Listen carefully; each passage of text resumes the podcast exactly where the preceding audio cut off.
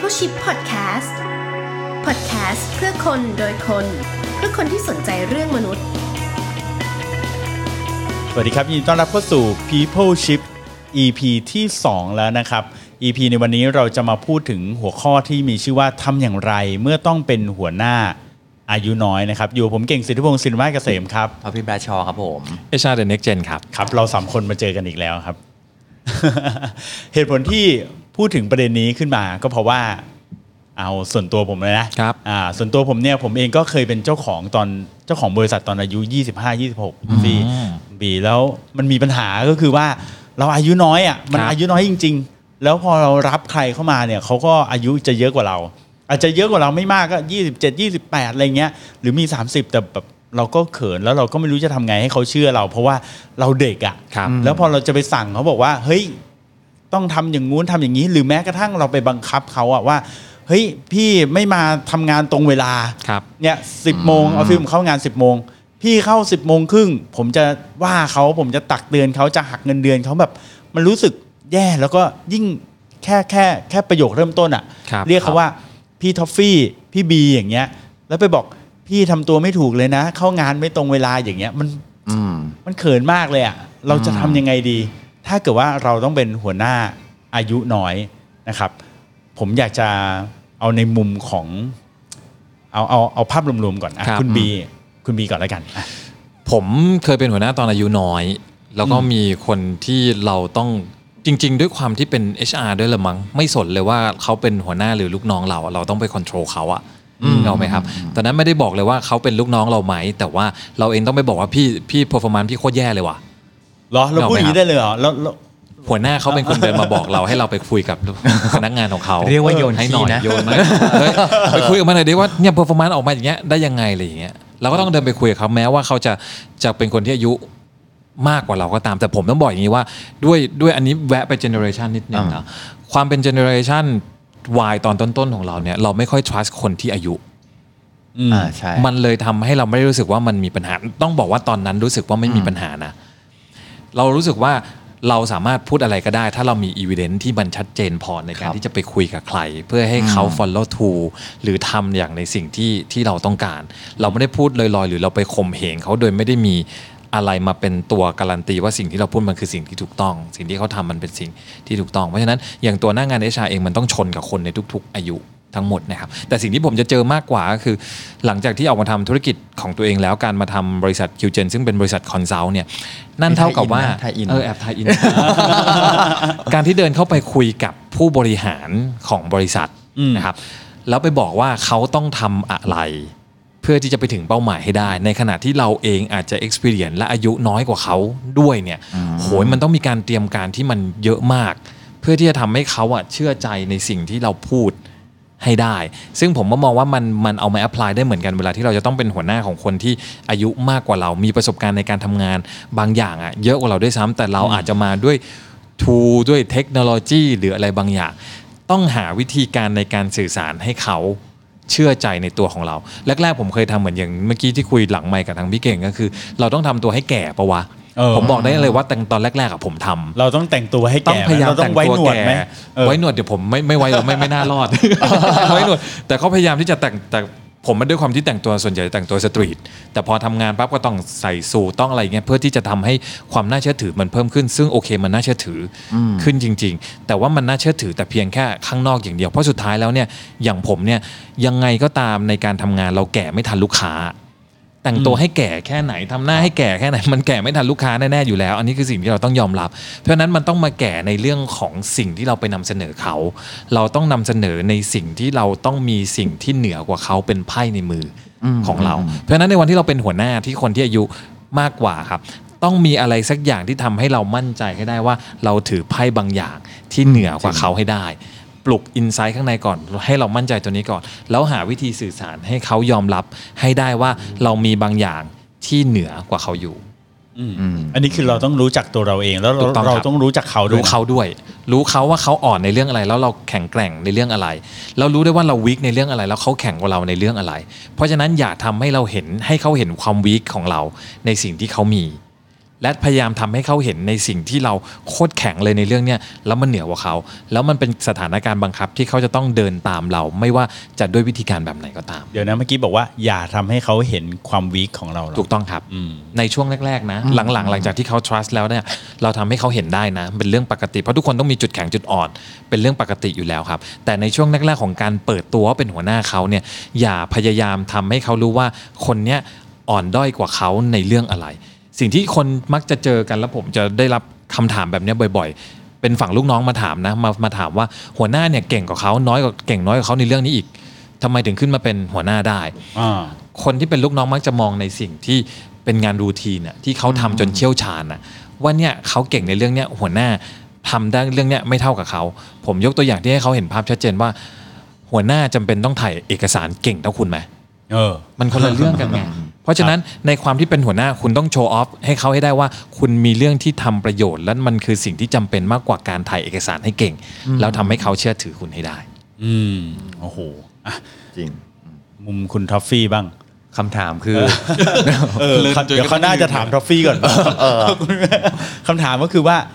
เมื่อเราต้องเป็นหัวหน้าอายุน้อยกว่าเนี่ยครับคุณท็อฟฟี่เคยเจอสถานการณ์แบบนี้ไหมหรือในออฟฟิศอะไรอย่างเงี้ยครับ เคยมีไหมที่คนที่ เป็นหัวหน้าเป็นคนที่อายุน้อยกว่า แล้วเขาจะต้องทำตัวยังไงท็อฟฟี่ยังไม่เคยยังไม่อันนี้บอกก่อนเลย ยังไม่เคยมีหัวหน้าที่อายุน้อยกว่า อืมแล้วตัวคือท็อปเองเคยเป็นหัวหน้าที่อายุ น้อยแต่ว่ากท็อปจะเป็น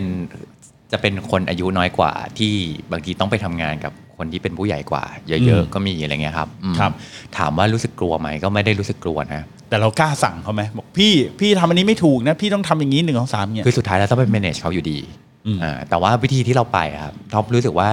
อันนี้ work เลยนะ คือเราก็ humble อะเออ humble กับกับ show weakness คนละแบบกันนะ คือเราไม่ได้ไปเพื่อแบบประกาศแสนยานุภาพระเบิดพลังใส่เขาว่าแบบกูครับเก่งกูเก่งกูเก่งอะไม่กร่างไม่กร่างเราไม่กร่างเอออะเออแต่ท็อปรู้สึกว่าการ humble อะ มันทำให้เราได้ respect จากเขาอะ มันคือเหมือนกับฉันมาดีนะเว้ยฉันฉันมาเพื่อทำงานอะสำหรับท็อปนะเอออมคืออันแรกคือ เราต้องไม่มองว่ามันเป็นปัญหา ให้มองว่าเรามาทำงาน ผมว่าสังสังคมไทยมันยังมีความเขาเรียกว่าต้องมีความเคารพอยู่บ้างใช่ใช่ความเราเคารพ humble ของถูกครับของใช่ทอฟฟี่อาจจะหมายถึงอย่างนี้ไหมซึ่งซึ่งการเคารพเขาอะเราไม่ได้เคารพเพราะ เพราะว่าเขาอาวุโส แต่เราเคารพเพราะเขาเป็นคนทำงานอะครับอ่าแล้วเพราะฉะนั้นถ้าเรามองว่าคนไหนทำงาน เราก็เคารพหมดเออเราจะไม่ได้มองว่าก็คนนี้เขาแก่กว่าเราคนนี้เขาเด็กกว่าเราอะไรเงี้ยพอพอพอเราเริ่มไปมองเรื่องเจเนอเรชันปุ๊บอะมันจะมีไบแอสเกิดขึ้นได้เสมอครับ ถ้าเราไปมองว่าก็วิเธอแก่กว่าฉันว่ะใช่เราบางทีเราจะรู้สึกเกรงขามเขาบ้างอืมหรือบางทีเราจะรู้สึกว่าทำไมเธอไม่รู้แหละเรื่องนั้นเรื่องนี้มันก็เริ่มมีไบแอสมาอืมหรือพอบางทีเราแบบเออเธอมันเด็กนี่ ก็เธอมันเป็นเด็กเนี่ยมันพอบอกว่าใครเป็นเด็กอะมันก็จะมี 1 2 3 4 5 ความคิดที่มันตามมาเหมือนกันเพราะฉะนั้นจริง ๆ แล้วถ้าเราตัดเรื่องนี้ออกไปว่าแบบจะไม่ได้มองเธอว่าเป็นเธอเป็น generation ไหนอะอืมแล้วเรามองเขาเป็นคนคนหนึ่งแล้วดูว่าเขามีความสามารถอะไร อีกอันหนึงก็คือว่า ท็อปเชื่อว่าทุกคนมีความเก่งหมด แล้วเราทุกคนเก่งบนเรื่องของเขาอะซึ่งมันอาจจะไม่ตรงกับเรา อืมเรื่องที่เราเก่งเขาอาจจะไม่เก่งก็ได้ เช่นเดียวกันเรื่องที่เขาเก่ง เราก็อาจจะไม่ได้เรื่องเลยก็ได้อืมเพราะฉะนั้นแล้วถ้าวันหนึ่งเราจะต้องไปเป็นหัวหน้าของคนที่คนที่อายุมากกว่าเราอะเราก็มีสิ่งที่เราเก่งกว่าเขา และเขาก็มีสิ่งที่เก่งกว่าเราเหมือนกันอืมแต่เราต้องเสริมซึ่งกันและกันน่ะเธอ เธอเก่งอยู่คนเดียว แต่เธอไม่มีความสามารถที่ฉันมีทีมมันก็ไปไม่ได้เหมือนกันอืมหรือเราคนเดียวเราก็อาจจะไปไปไปไปไปไปไม่ได้เหมือนกันนะเพราะฉะนั้นเราต้องมีความต้องทำให้คนเขาทำให้ทุกคนในทีมรู้สึกว่า ทุกคนเก่งหมดนะ แต่ถ้าเราอยู่ด้วยกันแล้วอะเราสามารถที่จะแบบไปได้ไกลกว่ากันกว่าเดิมอีกเยอะอะในมุมของทอฟฟี่พูดมันอารมณ์เหมือนแบบเป็น leadership มันเป็นเรื่องของ leadership เราไม่ได้ครับเราถูกไม่ได้ไปเพื่อไปเป็นบอสเขานะ เราไปเป็นไปเป็นลีดเดอ leader ร์ให้กับเขา ถ้าบอสคือเราจะสั่งเขาอะ พี่ต้องทำอย่างนั้นสิพี่ต้องทำอย่างนี้ซึ่งซึ่งไม่มีใครชอบอะอืมแต่ถ้าเรา lead เขา lead ของ lead leader หน้าที่ของของคนเป็น leader คือ empower เขาอะอืมเราไม่ได้สั่งเขานะ แต่เราเราดูว่าเขาเก่งยังไง แล้วเราชูสปเราแบบส่องสปอตไลท์ไปให้เธอแล้วโอบแบบมอบเวทีให้กับเธออะถ้าเราคิดแบบนี้นะครับ เราจะไม่ได้รู้สึกว่าแบบเฮ้ยเขาเขาแก่กว่าเราอะหรือว่าเราต้องไปสั่งเขาอะเราแค่มอบเวทีให้เขาอะ เรื่องนี้เขาเก่งใช่ไหมซึ่งอันนี้เป็นสิ่งที่เราต้องรู้นะครับ เราต้องอ่านอ่านคนให้ออกว่าคนในทีมเราเขาเก่งในเรื่องไหนบ้างเออแล้วอ่อนในเรื่องไหนบ้าง เราก็จะได้แบบอันไหนจะจะเป็นเวทีของเขา อันไหนที่ดึงเขาออกมาอยู่หลังหลบหลังม่านกันนิดนึงแล้วเอาคนอื่นออกไปดีไหมหรืออะไรอย่างเงี้ยอืมเหตุเหตุที่ทอฟฟี่ พูดแบบเนี้ยก็เพราะว่าจริง ๆ ก็พูดเหมือนคุณบีนะ ที่บอกว่าเอิ่มเราต้องรู้ว่าคนที่เราทำงานด้วยเขาเก่งเรื่องไหนอ่อนครับเรื่องไหนนะรู้คนนี้น่าจะสำคัญมากๆแต่ว่าที่เมื่อกี้ทอฟฟี่บอกว่าเราต้องมีเวทีให้เขาเพื่อให้เขาฉายแสงของเขานั่นเป็นต้องเพเป็นราะทุว่ากคนครับคนทุกคนเนี่ยต้องการที่จะ show off อะไรประมาณอย่างนี้หรือเปล่าทุกคนต้องได้รับการยอมรับ ทุกคนต้องการการมีความหมายในที่ทำงานอะอืมไม่ว่าจะเป็นเด็กหรือผู้ใหญ่หรืออะไรใคร ๆ ก็ตามทุกคนต้องการเวทีตรงนั้นหมด คือทอฟฟี่รู้สึกว่าเราเป็นหัวหน้าสมมติเราเป็นหัวหน้าที่ต้องเป็นเอ่อหัวหน้าของคนอายุมากอะเรายังคงเราสิ่งที่เขาต้องการ คือเขายังต้องการได้รับการการเคารพจากคนอยู่ ต้องการได้ครับความรู้สึกว่าเฮ้ยฉันเก่งนะฉันมีความหมาย ซึ่งเขาเก่ง เพราะเขามีประสบการณ์บางอย่างมากกว่าเราอืมในบางเรื่องอืมหน้าที่ของเราคือทำให้เขายังคงมีเซลล์เอสตีมตรงนั้นได้อยู่ว่า เฮ้ย ฉันก็มีดีนี่หว่า ถ้าเรามอบเวทีบางอย่างที่ทำให้เขาได้ใช้ความสามารถที่เขามีบนเรื่องนั้นนะครับ ได้อยู่ แล้วเราเอาคนอื่นเสริมเรา หรืออาจจะเป็นตัวเราที่เป็นหัวหน้าเนี่ยเสริมให้เขาได้ว่าเฮ้ยถ้าเขามีตรงนี้เพิ่มนะ เขาจะเก่งขึ้นมากเลยอะอืมแล้วเรา empower เขาแบบนั้นนะเราไม่ได้ไปเปลี่ยนเขานะครับ แต่เราแค่ไปหาวิธีเสริมทับให้เขาอะส่องประกายได้มากกว่าเดิมเหมือนเราเป็นตัว support ใช่ใช่ตรงนี้ผมผมมองว่ามองเสริมจากที่ทอฟฟี่บอกนะครับ ต้องใช้ skill people management ขั้นสูงพอสมควรนะ เพราะว่าผมมองว่าไม่ได้หมายการการที่ทอฟฟี่บอกว่าเดี๋ยวกลัวว่าจะคนตีความผิดว่าให้ทุกคนมีพื้นที่ในการฉายแสงอ่าๆของตัวเองโดยการที่บอกว่าเขาจะต้องมีเวทีในการที่จะต้องขึ้นมานำเสนอนู่นนั่นนี่ไม่ใช่อย่างนั้นนะในใน meaning ของผมนะครับ การที่เราเป็นหัวหน้าที่อายุน้อยกว่า เห็นด้วยกับที่เราคุยกันมาทั้งหมดว่าเราต้องโฟกัสกับคนที่อายุมากกว่าเราอะ โดยที่เข้าไปรู้จักเขาจริง ๆ ว่าคนอย่างเขา character แบบไหน ชอบหรือไม่ชอบเรื่องอะไร เขาจะ trust เราด้วยเรื่องอะไรบ้าง แล้วพยายาม support ให้เขาไปในสิ่งที่เขาอยากจะไป ใช่ คนที่อายุมากกว่าเราประเภทหนึ่ง อาจจะเป็นคนที่ฉันขออยู่เงียบๆอะอย่ามาแอดไซน์งานอะไรให้เยอะกว่าสิ่งที่ฉันทำอยู่เดิม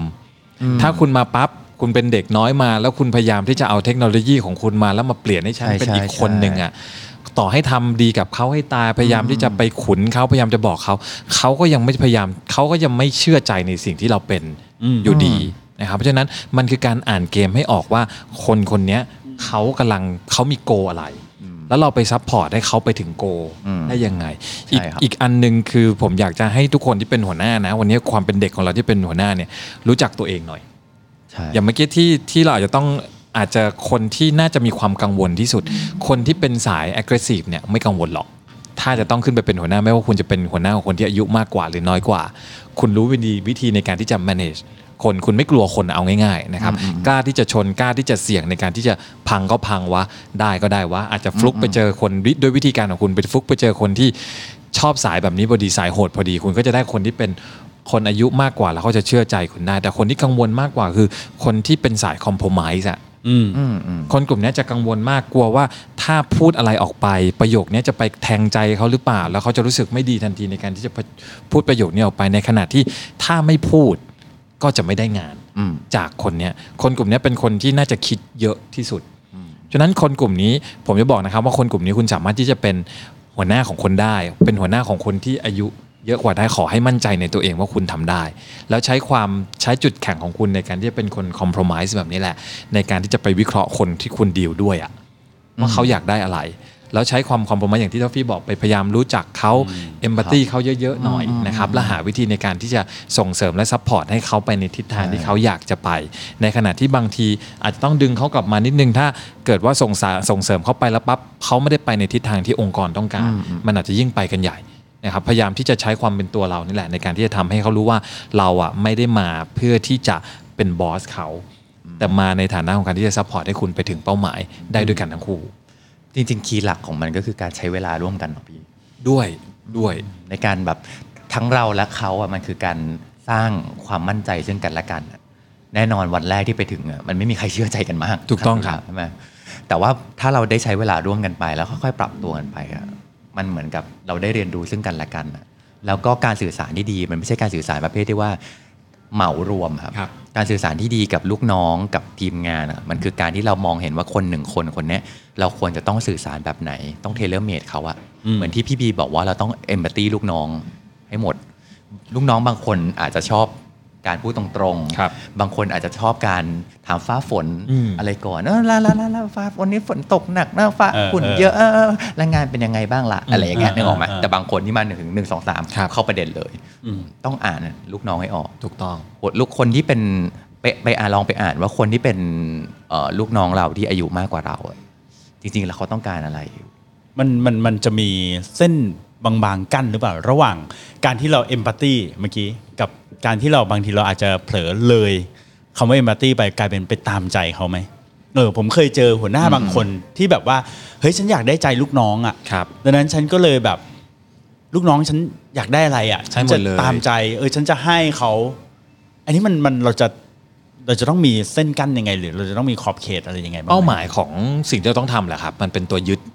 อันหนึ่งนะว่าสุดท้ายแล้วผมเองก็จะต้องทำให้ไปถึงเป้าหมายในการทำงานของผมให้ได้ด้วยเหมือนกัน ถ้าเราตามใจลูกน้องจนเกินไปเขาอยากทำอะไรก็ทำโดยที่ไม่ได้มองกลับมาเลยว่า เรามีจุดร่วมอันหนึ่งที่ต้องทำร่วมกันทั้งทีมอะเพื่อให้ได้ผลลัพธ์อะไรขึ้นมาอืมอืมในฐานะของคนที่เป็นหัวหน้านะครับโคยิ่งคนที่เป็นหัวหน้าที่อายุน้อยกว่าคุณโดนชาเลนจ์เยอะกว่าคนอื่น อยู่แล้วนะครับในเรื่องของเป้าหมายที่จะต้องพาทุกคนไปถึงตัวเนี้ยให้ได้ คุณต้องดึงทุกคนกลับมาเพื่อกลับมาหาว่าวันเนี้ยทีมเราอะทำงานอยู่บน mission อะไรอยู่อืมเราต้องทำมีเป้าหมายภารกิจอะไรอะให้สำเร็จร่วมกัน ถ้าทุกคนไม่เห็นไอตัวที่ mission แบบเดียวกัน มันจะกลายเป็นว่าเราตามใจทุกคนคนนั้นอยากไปทางนี้ฉันก็ให้ไป คนนั้นอยากไปคนนี้ไปให้ไป แต่ถ้าเรารวมศูนย์ตัวนี้ไม่ได้เลย เราไม่ได้ทำหน้าที่หัวหน้าเหมือนกัน อืมอืม เพราะว่า empathyที่ดีที่สุดมันคือการที่เรารับฟังให้เกียรติเขา แล้วมอบสิ่งที่ดีที่สุดสำหรับตัวเขาอะไม่ใช่สิ่งที่ดีที่สุดที่เขาบอกมาอย่างเดียวนะครับอืมแต่การที่เรามองกลับไปแล้วว่าแบบแล้วอะไรล่ะมันจะช่วยเขาได้มากที่สุดด้วยอะในแง่ของการทำให้ลูกน้องคนหนึ่งเติบโตได้อะอืมบางอย่างมันอาจจะเป็นต้องการต้องยอมขัดใจเขาอืมครับเพราะว่าสิ่งที่เขาต้องการมันอาจจะไม่ได้ไปตอบโจทย์องค์กร หรืออาจจะไม่ได้ดีในระยะยาวกับตัวเขาอะเออแต่ถ้าเรามองออกว่าแบบ บางทีอะถ้าเราต้องยอมขัดใจคนเนี้ยแต่มันจะดีกับเขาในระยะยาวอะเราก็ต้องทำนะเพราะสุดท้ายมันคือสิ่งที่ดีที่สุดของลูกน้องอืมบางทีเราอาจจะต้องมี challenge เขาบ้างหรืออะไรอย่างนี้ใช่ไหมแต่ว่าวิธีการที่เราจะไปขัดใจเขาและสื่อสารให้เขารู้ว่าทำไมเราต้องขัดใจเขาอะอืมอืมอันเนี้ยสำคัญอืมซึ่งเดี๋ยวเอาไว้เราค่อยพูดกันอีก episode หนึ่งเต็มอืมๆว่าเราศิจะต้องเป็นศิลปะของศิลปะในการเป็น angelิลและเดวิลใช่ในคนคนเดียวโอเคโอเคศิลปะในการบอกข่าวร้ายกับลูกน้องอะไรอย่างเงี้ยเพราะเราไม่สามารถที่จะเป็น angel ได้ในทุกๆ ได้กับทุกคนในใช่ในในทุกสถานการณ์นะครับจริงๆแล้วเราไม่สามารถจะเป็น devil ให้กับทุกคนในทุกสถานการณ์ด้วยเหมือนกัน ลูกน้องมันอาจจะงงว่าหัวหน้ากูเป็นไบโพล่าป่าวะเดี๋ยวดีเดี๋ยวร้ายจะเอายังไงกันแน่เออหรือบอกข่าวร้ายยังไงให้ ฟังกลับมาแล้วกลายเป็น turn กลายเป็นข่าวดี มองเห็นโอกาสได้เดี๋ยวอ่าโอเคเราโอมาคุยกันก่อนที่เราจะไปอันนั้น เรากลับมาอันนี้ก่อนครับรายการของเราขายอยู่เรื่อยคเลนฟังก็จะไปเรื่อยๆอ้าวแต่เมื่อกี้นี้ที่ที่ฟังมาเนี่ยมันครับเป็นเรื่องของโอเค การที่เราจะเข้าไปเป็น leader นะเมื่อกี้นี้สองท่านเรียกว่าพูดมาเหมือนกันเลย บอกว่าไม่ไม่เข้าไปเป็น boss เข้าไปเป็น leader นะแต่ทีนี้มันก็จะมีอีกอีกมุมหนึ่งที่ว่าครับในในส่วนของการที่จะทำให้เขาเชื่อ เชื่อใน vision ของเราเชื่อในสิ่งที่เราอยากจะให้มันเป็นครับสมมุติว่าเราเป็นหัวหน้าหรือแม้กระทั่งเราเป็นเจ้าของบริษัทหรืออะไรเนี่ย แล้วเราบอกว่ามันควรจะไปแบบนี้ควรจะทำอย่างนี้ อันนี้มันจะไม่ใช่เรื่องของการที่เราเข้าไป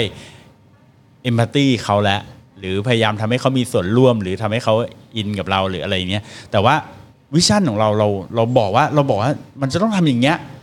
แล้วอะไรที่จะทำให้เขาอะเชื่อในเรา เชื่อแล้วอยากจะ follow เรา โอเค เขาคิดว่าเวลาเราเล่าวิชั่นของตัวเราเลยขององค์กรแล้วอะมันต้องทำให้ให้พนักงานทุกคนแต่ละคนเห็นว่าแล้วเขาอยู่ตรงไหนของวิชั่นนั้นอะอืมเขามีเป็นเป็นส่วนหนึ่งเขาเป็นส่วนหนึ่งส่วนร่วมตรงนั้น องค์กรสำเร็จแล้วแล้วฉันยังไงเหรอ ฉันเกี่ยวอะไรกับความสำเร็จนั้นน่ะ หมายถึงรางวัลหรือหรือแค่เป็น part of the job หรืออะไร เขามีส่วนสำคัญอย่างไรในการผลักดันให้องค์กรไปสู่ เป้าหมายนั้น เป็นฟันเฟืองอ่าเป็นฟันเฟืองแล้วไปถึงตรงนั้นแล้วอะมันมีความหมายยังไงกับตัวเขาอืมเออคือมันไม่ใช่แค่ มันไม่ใช่แค่แบบ เราจะเป็นองค์กรที่ดีที่สุดของลูกค้าอย่างเดียวอะแต่มันแบบเป็นดีที่สุดของลูกค้าแล้วยังไงต่ออะแล้วมันมีความหมายยังไงเหรอ หรือว่าแล้วเป็นองค์กรที่ดีที่สุดต่อลูกค้าแล้ว แล้วมันกลับมาต่อชีวิต ต่อสิ่งต่อพนักงานคนหนึ่งอย่างไรบ้างมันเหมือน ถ้าเราสามารถสร้าง involvement อันเนี้ยได้อะว่าแบบเฮ้ยเราทุกคนมีส่วนต่อความสำเร็จของลูกค้าของต่อความสำเร็จขององค์กรจริง ๆ แล้วไอ้การไปถึงความสำเร็จอันยิ่งใหญ่นั้นนะมันมีความหมายอย่างไรกับตัวพนักงานได้อะอันนั้นไม่ว่าจะเป็นคนในยุคไหน รุ่นไหนก็ตามอะมันมีแนวโน้มว่าเขาจะไปกับเราได้หมดเออปัญหาที่มันเกิดขึ้นในองค์กรตอนเนี้ยมันคือว่า องค์กรฝันไว้ซะใหญ่เลย อืม แล้วพนักงานก็จะมองตากันปิบปิบปิบปิบว่า แล้วแล้วฉันอยู่ตรงไหนอยู่ตรงขไหนองของความฝันนั้นของคุณนะนะอืมเออพอมันไม่ได้รู้สึกว่าเธอเอาฉันไปอยู่ในฝันนั้นด้วยแล้วอะคนก็จะ left off คนจะไม่รู้สึกว่าฉันต้องกระโดดเข้าไปในการประจนภัยครั้งนี้ด้วยกันน่ะมันไม่ได้ไปด้วยกันเป็นทีมหรอกครับเออมันเหมือนคนสมัยนี้แบบต้องการที่จะเป็นส่วนหนึ่งของการผจญภัยอย่างที่ทอฟฟี่ว่าใช่คือไม่ได้อยากจะเป็นแค่เครื่องจักรที่เธอสั่งมาแล้วฉันก็ทำทำไป พอจบแล้วฉันก็รับเงินเดือนแล้วก็กลับบ้านไม่ใช่อย่างนั้นใช่ใช่ครับ เออ ผมเคยได้ยินนะว่าผมผมเคยอ่านวิจัยอันหนึ่งเขาบอกว่า พนักงานบางคนเนี่ยประมาณ 40%นะที่เขาทำครับ ทำวิจัยมา บอกว่ายอมรับเงินเดือนที่น้อยกว่าน้อยลงนะ ถ้าเกิดว่าเขาอะได้เป็นส่วนหนึ่งของความของสำเร็จงานที่ ที่ใช่ เห็นได้ชัด อืมหรือว่าเขาได้มีส่วนร่วมในการออกความคิดเห็นในการปรับเปลี่ยนองค์กรหรือโปรเจกต์นั้นๆใช่ เออ อันนี้ถูกต้องเลยครับ มันเป็นเป็นสิ่งที่ทุกทุกงานวิจัยจะมีมาในลักษณะแบบนี้ทั้งหมดคนต้องการเห็น value เห็นตัวเองเป็นส่วนหนึ่งของอะไรบางอย่าง ที่เขาสามารถที่จะตอบตัวเองได้ว่าฉันคือส่วนหนึ่งของความสำเร็จตัวนี้นะครับ ผมเองใช้ไอ้หลักการตัวนี้แหละ จริง ๆ ใช้จากที่รู้ก่อนหรือใช้หลังจากที่รู้ก็ไม่รู้นะ แต่ว่าเป็นสิ่งที่ผมจะคุยกับน้องๆ ทุกปีหรือทุกครึ่งปีอยู่เสมอหลักการของผมคืออย่างนี้ครับว่า ผมมารู้อยู่แล้วว่า ผมอยากจะ จะไปไหนในฐานะของเจ้าของธุรกิจในฐานะของหัวหน้าทีมอะนะเรารู้อยู่แล้วว่าเราอยากจะไปที่นี่เราอยากจะทำให้ได้ถึงเป้าหมายตัวเนี้ยอันที่หนึ่งเลยสื่อสารให้ทุกคนเห็นเป็นภาพเดียวกันอย่างชัดเจนอืมว่าเราจะไปไหนครับแล้วเล่าให้เขาได้เห็นภาพที่เหมือนกับที่เราเห็นน่ะคือพยายามบิวทุกคนให้อินไปด้วยกันก่อนว่าเราจะไปในทิศทางแบบไหน อันนั้นคือสิ่งที่ผมจะทำอยู่เรื่อยๆนะครับให้ทุกคนให้ทุกคนรู้ว่าเรากำลังจะเดินทางไปที่ไหนกัน อีก part หนึ่งที่ผมจะทำกับลูกน้องผมเป็นระยะระยะนะครับทุกต้นปียังไงต้องคุยแน่ๆสิ่งที่ผมจะถามเขาก็คือ ปีเนี้ยอยากจะทำอะไร ไล่จาก step ในการที่จะถามเขาก่อนว่าอะไรคือสิ่งที่เขาอยากจะไปถึงในปีเนี้ยแล้วผมจะพยายามดึงในสิ่งที่เขาบอกว่าเขาอยากจะไปอะมาเป็นส่วนหนึ่งของสิ่งที่ผมจะไปอะให้ให้ได้มันอะไรอยู่กัน ให้มันอะไรกับสิ่งสิ่งที่ผมจะไป เพื่อที่จะผูกบอกให้เขารู้ว่าเฮ้ยที่เราจะไปกับที่เขาไปแม่งมันเป็นที่ใกล้ ๆ กันนะเว้ย ผมบอกผมอยากจะไปเชียงใหม่เขาบอกอยากจะไปลำพูนเนี้ยโอเค มันมันไปด้วยกันได้นะเว้ยมันไปในทิศทางเดียวกันไม่ใช่ด้เขาอยากจะไปหาดม่ใหญ่ถูกต้องครับ พอเขาเราบอกเขาว่าเขาอยากจะไปลำพูนพอแล้วผมค่อยบอกว่าผมอยากจะไปเชียงใหม่มีมันมีส่วนขยายจากตรงนั้นอีกนิดเดียวจากลำพูนไปถึงเชียงใหม่ นั่นคือสิ่งที่เราบอกว่าอยากจะให้เขาทำเพิ่มจากเดิมอืมเพราะฉะนั้นมันเราได้บายอินจากเขามาครึ่งทางแล้วอะ เราแค่เติมอีกนิดเดียวว่าเออขอให้ทำอีกเนี้ยอีกนิดนึงมันเหมือนกับว่าไอสิ่งที่เขาอยากจะทำอะมันอยู่ในส่วนหนึ่งของงานที่เราอยากจะให้เขาทำอยู่แล้ว เขาจะไม่ฝืนตัวเองอืมแต่สิ่งที่เขายังทำไม่ครบไม่ถึงเป้าหมายของเรา เราค่อยบอกเขาว่าโอเค พี่ขอให้ทำตัวเนี้ยเพิ่มอีกนิดนึงครับมันไม่ใช่สิ่งที่เขาจะเหนื่อยตั้งแต่ต้นในการฝืนตัวเองที่จะทำ แต่ถ้าบังเอิญว่าสิ่งที่เขาอยากจะทำณตอนเนี้ยอย่างที่คุณเก่งบอกว่าเขาอยากไปหาดใหญ่เงี้ยแต่ผมอยากจะไปเชียงใหม่ นั่นผมเห็นทรายบางอย่างแล้วว่าเรามีสิ่งที่มันไม่เหมือนกันละ ผมจะเห็นเซนส์บางอย่างว่าถ้าฝืนให้เขามาทำกับผมในการที่จะไปเชียงใหม่เนี่ยมันเป็นเรื่องโคตรยากเลย ในหัวผมจะมองแล้วว่า เรามีวิธีการในการที่จะคอนวินส์ให้เขากลับมาเชียงใหม่กับผมอะได้มากแค่ไหนแต่ถ้าเรา convince เขาไม่ได้จริงๆเขาอยากจะไปหาดใหญ่ของเขาจริง ๆ เขามีเวทในการที่จะไปหาดใหญ่ของเขาจริงๆมันอาจจะถึงเวลาที่เราอาจจะต้องเดินแยกกันละ ต่างคนต่างไปละเพื่อเป็น freely ทั้งคู่นะครับเขาก็จะมีอิสระในการที่จะเดินของเขาไป การ recheck ตัวเนี้ยเรื่อยๆ มันจะทำให้เรารู้ว่าเรายังไปด้วยกันได้อีกไกลแค่ไหน แล้วเรายัง support ระยะทางของการของของระหว่างกันเนี่ยไปได้มากน้อยแค่ไหน มันจะทำให้เราทั้งสองคนเนี่ย comfort ในการที่จะร่วมงานกัน แล้วเรามี alignment ที่มันตรงกันอืมผมเคยได้ยินเขาพูดว่าอ่าเขาเรียกว่าหน้าที่ของ leadership นะความสามารถของ leadership อะมีอยู่ 2 อย่างครับนะหนึ่งคือ มี vision นะครับมองเห็นระยะไกลสองคือมีความสามารถในการสื่อสาร ให้ผู้ตามเนี่ยมองเห็น vision นั้นเหมือนกับเราครับเออซึ่งอันนี้ก็คล้ายๆกับที่คุณบีพูดเมื่อกี้ครับนี้ใช่ไหมว่าเรามี vision แล้วเราก็ต้องคอยสื่อสารให้ได้นะครับ แต่ว่าคุณบีก็เสริมมาว่าเออไอ้ vision นั้นน่ะมันควรจะเป็นเส้นทางเดียวกันกับที่เขากำลังอยากจะไปด้วยเหมือนกันนะครับ ผมว่าวันนี้เราได้พอสมควรเลยนะ ผมคิดว่าน่าจะเป็นไกด์ไลน์ที่ดีพอสมควรสำหรับคนที่เป็นหัวหน้าอายุน้อยครับคุณทัฟฟี่มีอะไรจะเสริมไหมตกลงจะไปหัดใหญ่หรือจะไปเชียงใหม่อะไรดี อยู่กรุงเทพนี่แหละไปไหนไม่ได้ไปไหนไม่ได้ใช่ไหมเออก็คนที่เป็นหัวหน้าอายุน้อยเนี่ย ผมคิดว่า EP นี้น่าจะได้สาระความรู้พอสมควรเลยก็คือ ผมเท่าที่ฟังมานะจับประเด็นก็คือหนึ่งคือเราต้องพยายามเข้าใจครับในตัวทีมงานของเราก่อนที่เรา เราได้รับเนี่ยนะฮะเราต้องเข้าใจจุดแข็งของเรา เราต้องเข้าใจจุดแข็งของเขาเราต้องเข้าใจจุดอ่อนของเราด้วย แล้วก็เข้าใจจุดอ่อนของเขาด้วยนะครับแล้วก็ทั้งทอฟฟี่แล้วก็คุณบีก็พูดเหมือนกันเลยบอกว่าเราต้องพยายามหาพื้นที่ให้เขาเนี่ยสามารถที่จะออกมายืนนะฮะแล้วก็สามารถที่จะอ่ามีมีพื้นที่ให้เขาสามารถที่จะอ่าเขาเรียกว่าอะไรแสดงใช้ศักยภาพเออใช้ศักยภาพของเขาใช่ไหมครับ แล้วก็หลังจากนั้นเนี่ยพอ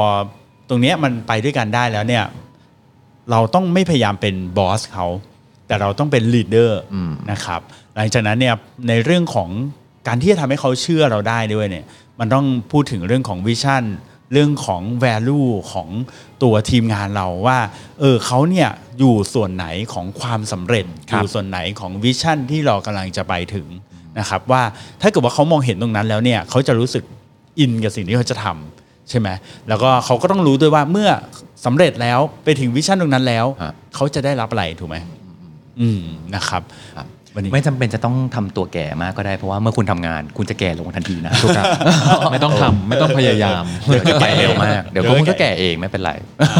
โอเค วันนี้ประมาณนี้นะครับสำหรับ People Ship EP ที่ 2 นะครับทำอย่างไรเมื่อต้องเป็นหัวหน้าอายุน้อยนะครับ ขอบคุณคุณทอฟฟี่แล้วก็คุณบีด้วยนะครับสำหรับวันนี้ผมเก่งสิทธิพงศ์สินมาเกษมครับ Coffee Bad Shaw ครับ อภิชาติขันธวิธี HR The Next Gen ครับ ครับ ลาไปก่อนนะครับ สวัสดีครับ สวัสดีครับ